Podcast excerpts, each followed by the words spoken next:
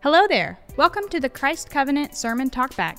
The Sermon Talkback is a chance for pastors and members of Christ Covenant to process the sermon, ask questions to the preacher, and more practically apply the content of the sermon. If you have a question for the Sermon Talkback, please text it to the Text a Pastor line at 678 951 9041, or you can ask through Twitter by tweeting to Jason directly at Jason Edwin Dees. Enjoy! So I'm joined today by two of the greats, the greats. What at up? Christ Covenant, Hello. Mr. Graham Thompson. Graham Hello. is our storyteller, so uh, I think we have some Berenstein Bears later on in Oh, the uh, All episode, and Great. and Jordan, Jordan. Uh, well, actually, Jordan, I was going to say you work with our children's ministry, which is true, I do do that. but you do more than that now. What else do you do? Yeah, I am also Lou Priolo's assistant, so I get to help him with all the biblical counseling appointments and whatnot. So that's an interesting job. Yeah. Children on one side, counseling on the other side. It's a fun balancing act. She can do it all, guys. she can do it all. Well, we're talking about yesterday's sermon. We started a new little series. It was it's just going to be a short series. We're just covering one chapter of Bible text in 2 weeks, looking at 1 Peter chapter 2. We're calling this series Christian Nation. Uh, we're really talking about what it means to be um, a good citizen uh, and, and, and ultimately how our understanding um, of who we are in Christ informs who we are as citizens. Um, so I'm excited about the series. Um, I don't know, just initial comments, thoughts about last night. Well, you made a point about the election coming up next year and how this is an important topic to think about. And I think it's very forward thinking to start considering these things even a year before we really start seeing a lot of the debates and more of the, um, you know, big things that happen in the election. So uh, I think this is a helpful topic for us. Any thoughts, Jordan? Yeah, um, I think a lot of people, it could have been the first time that they heard more of an explanation of Christianity versus the Western Christianity. Yeah. Um, I know that's not something that I grew up really understanding the difference of, and so it's definitely newer to me, and I'm wondering. I don't, I don't know just how how many people it was new to Mm-hmm. and if we can have more clarity on that so that we are able to Yeah, and and I know that's kind of a nuanced thing, and, and I don't even know if those are like widely used terms. They're terms that I have used to just try to give a little bit of helpful context. So, just to kind of reiterate what I was talking about last night, you know, there is such a thing as Christianity, right? I mean, we are Christians.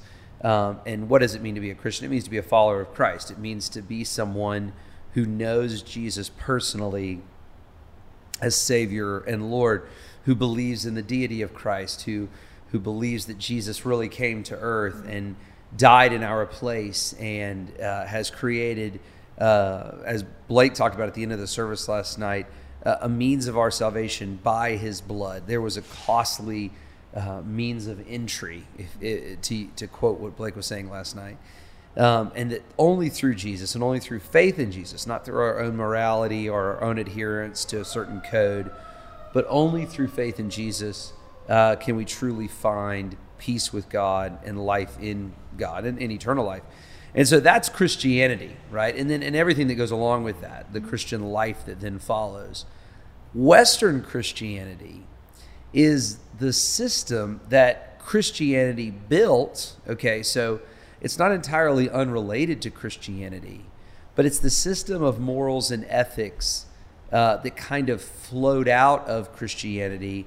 And I would say that, that Western Christianity as a, as a system doesn't necessarily have to include saving faith or Right, right. the gospel. Uh, it's, it's the system of morality, it's principles. the system uh, of, of yeah, it's principles, it's the morality, it's the understanding of uh, the way the world works Right. that flows out of Christianity. And what I was saying last night is is if you look at our founding fathers, all of the founding fathers were members of Western Christianity. They were, you know, they were uh, subscribers to that system, right? uh, all of our founding fathers, if you just read any of their writings, they all believe in natural law. 18th century, natural law is everywhere. Most of them believe in providence and in providential care, right? And so this is getting a little bit closer to the point. Uh, and that would be a dividing line, I think, between 18th century thinkers, while all of them were at least deists, right? Believing in a design and order that God had ordered, that God had designed. Um, not all of them, but still most of them were theists. So, for example, I talked about a couple of our founding fathers last night. Uh, uh, Jefferson, Yep. Franklin, uh, they would not have been Christians. They wouldn't have called themselves Christians. Uh, but, for example, Jefferson had the Jefferson Bible.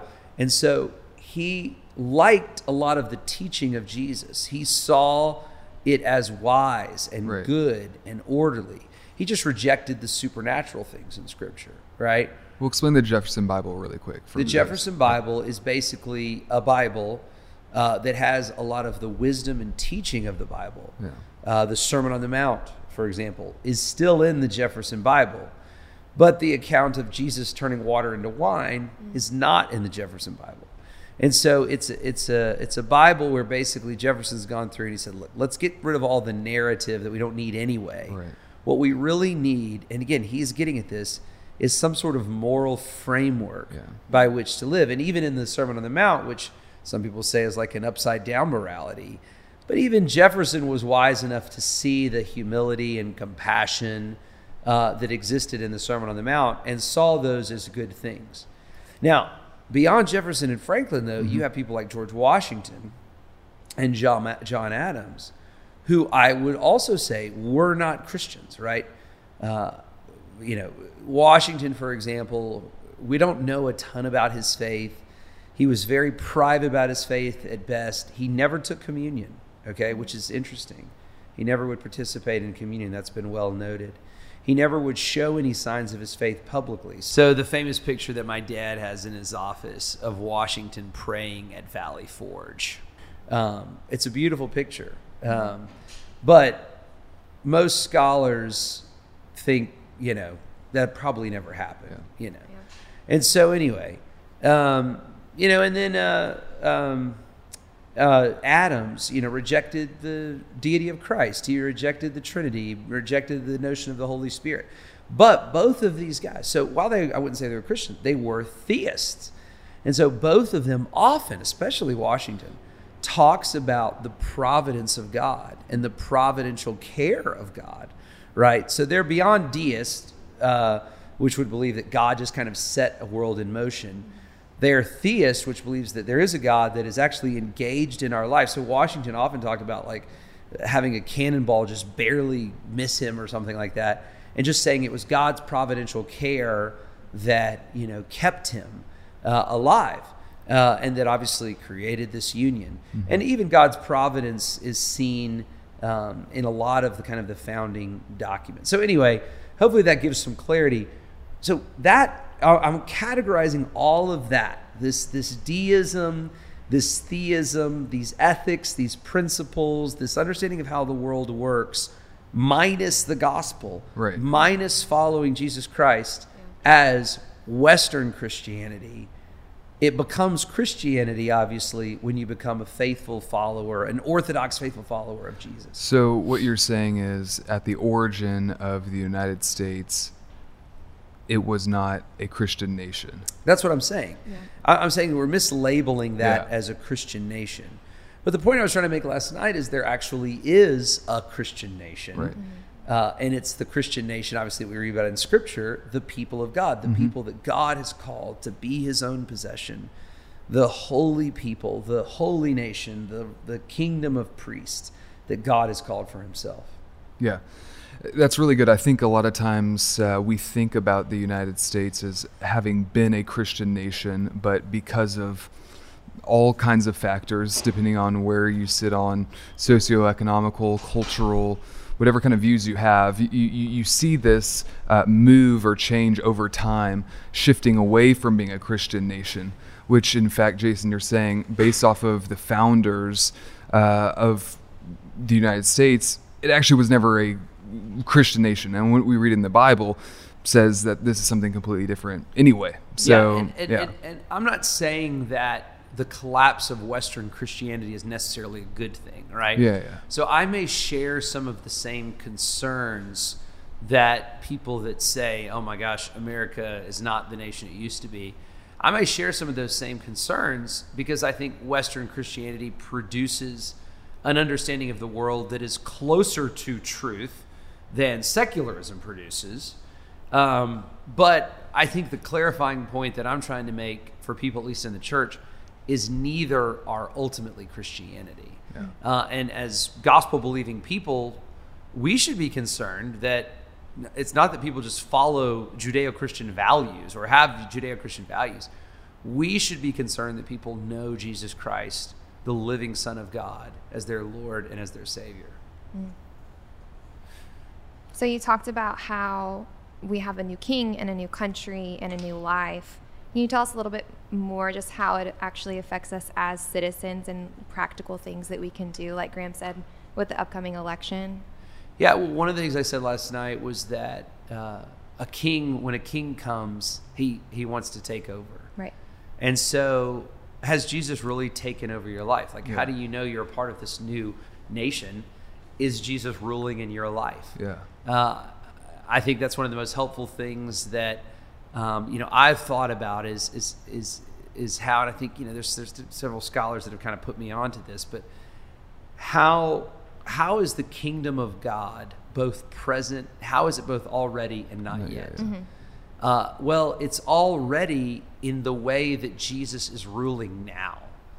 And my desire as a Christian, Graham, your desire, Jordan, your desire as a Christian should be that Jesus would rule now mm-hmm. as he will in your life and in your heart, as he will one day over the whole cosmos. Mm-hmm. So when we talk about the complete reign of Christ, like, well, he he should be ruling now completely over the life of his followers. And, and if that's true, as I said last night, that pulls you into this whole new country, a new idea, a new uh, loyalty, a new sense of security. I'm not living in this world to get a lot out of this country. I'm living in this world as someone who is already a citizen of the greatest, most eternal country where I have an inheritance that's imperishable. And so now I could really just live to serve this country. And that's manifested, as I said in the end, in this new life where you know people aren't ruled by anger or bitterness or self-centeredness, but they're really living in a way of love for one another uh, and in love for people that are outside. Uh, you know, I did say one thing that I, I wanted to clarify. Uh, I was giving an analogy last night about Rayner. Uh, and I said at one point, you know, Rayner was just a baby and he was growing up into be a human. I in no means uh, uh, meant to suggest that I think Rayner, when he was just a baby, is less than human, or you know, as a you know, when he was obviously still in his mother's womb, was less than human. I, I believe that a, a, the human zygote, for example, is fully human. Mm-hmm. And if you think mm-hmm. about it, you are never genetically more complex than you are when you're a zygote. You're just not mature. Mm-hmm. And what I was talking about really last night is human maturity. Rayner is growing up into maturity um, as he continues to eat, and we grow up into maturity. It's just like being a Christian. Actually, it's a really good analogy. You don't grow into being a Christian. Mm-hmm. As soon as you trust Christ, as soon as you know Christ, as soon as you experience the new birth in Christ, you are never more or less of a Christian than you are at that point, but you grow in maturity, obviously, as you continue to feed on the Word of God. So, anyway, just to clarify mm-hmm. that point. Yeah, another uh, practical thought about being part of a Christian, a true Christian nation, uh, group of people exalting and um, seeking in relationship, seeking relationship with Jesus Christ, with God. Um, I, I thought it was interesting. You mentioned this at the beginning of this sermon, or towards the middle, about um, 1 Peter 2 1 through 2 says, So put away all malice and all deceit and hypocrisy and envy and all slander, like newborn infants, long for the pure spiritual milk, that by it you may grow up into salvation.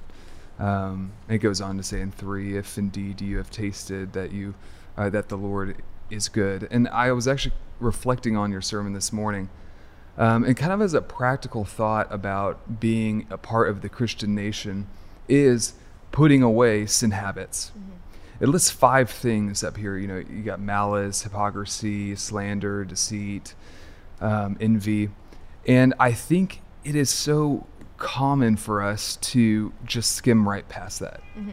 I think it's so easy to do that because we think to ourselves, "Oh, malice, deceit, envy." God, I haven't done that. Right, Or maybe yeah. I have done that, but it's been in the past. I mean, it's so easy to read right past that and get to like, oh, well, let's talk about the the spiritual milk. That's an interesting thought. But honestly, like what hit me this morning was, uh, you, you know, these five things, and I'm sure many more. And part of what this passage is getting to is that there probably are many more of these, but uh, these sin habits are we're so often unaware of them. Yeah. Well, I mean, I think that they're just the reason that you're unaware of them is because you find too much of your identity in the kingdom of this world, right? Yeah, that's right. And so malice, envy, hypocrisy, mm-hmm. slander, these are common things Yeah. in the as Americans, right? I mean, every American is malicious. Every American is deceitful. Every American, uh, you know, shows It- some sort of and it's celebrated using different terms. I think. right. Yeah, Yeah. we don't use these terms. Success could be, you know, it's yeah. yeah, I mean, deceit might be being shrewd, Right, right, right. Or malice may be being competitive, Right. or envy, you know, may be, you know, not letting your opponents win, or what, you know, whatever it Yeah. is. But yes, I mean, these things are so common to us as citizens of the world, or if you will, or citizens of a country in this world. But you're right, Graham. What what is this saying? Is it saying is that if if you truly are this holy nation, the people of God's own possession, then these things must not be true of you. Yeah. Right. Uh, and malice should be not be named among us. Deceit, hypocrisy, envy, all these things shouldn't be named among us. Right. Um, that's the new life. That's the new life that we've been called to. That is evidence of the new country. Um, you, you ever meet somebody that grew up in a totally different cultural context uh, than you did? So, I mean, this is the only thing that's coming to mind right now. But yeah, it's still in parts of the world in Asia.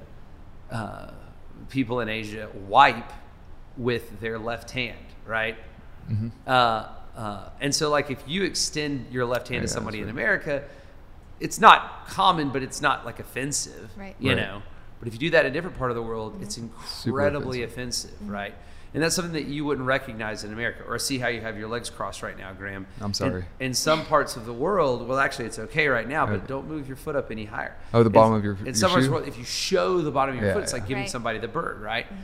Well, obviously, like in America, that's not a big deal. Mm-hmm. And so that was the point I was trying to make last night is, you know, people always say, well, that's not how I was raised. And that's not how I was raised.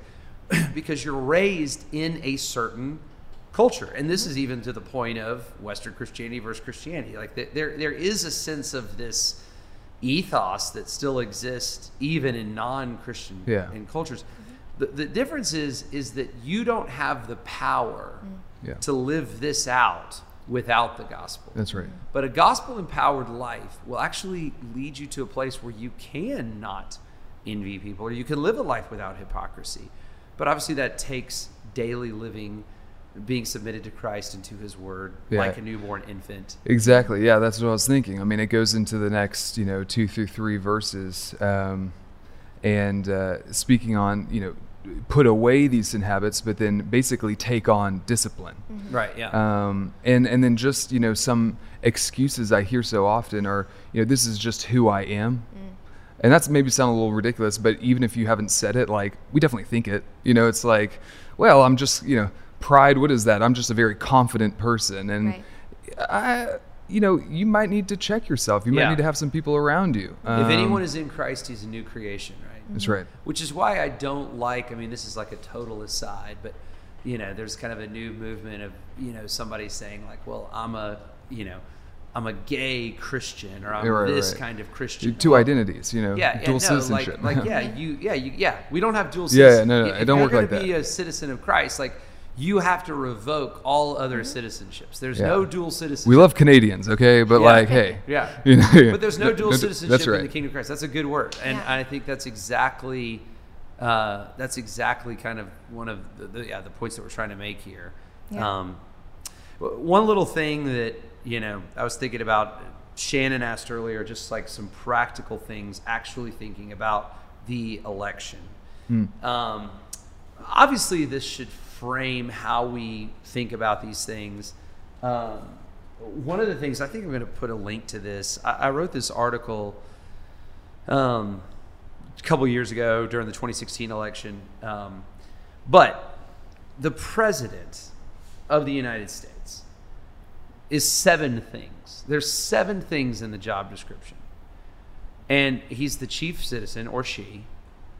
He or she is the chief of state, which means the leader of the country. He or she is the chief diplomat, which she's our he or she is our global representative. He or she is the commander in chief, in charge of keeping the citizens safe, in charge of, uh, in charge of the military.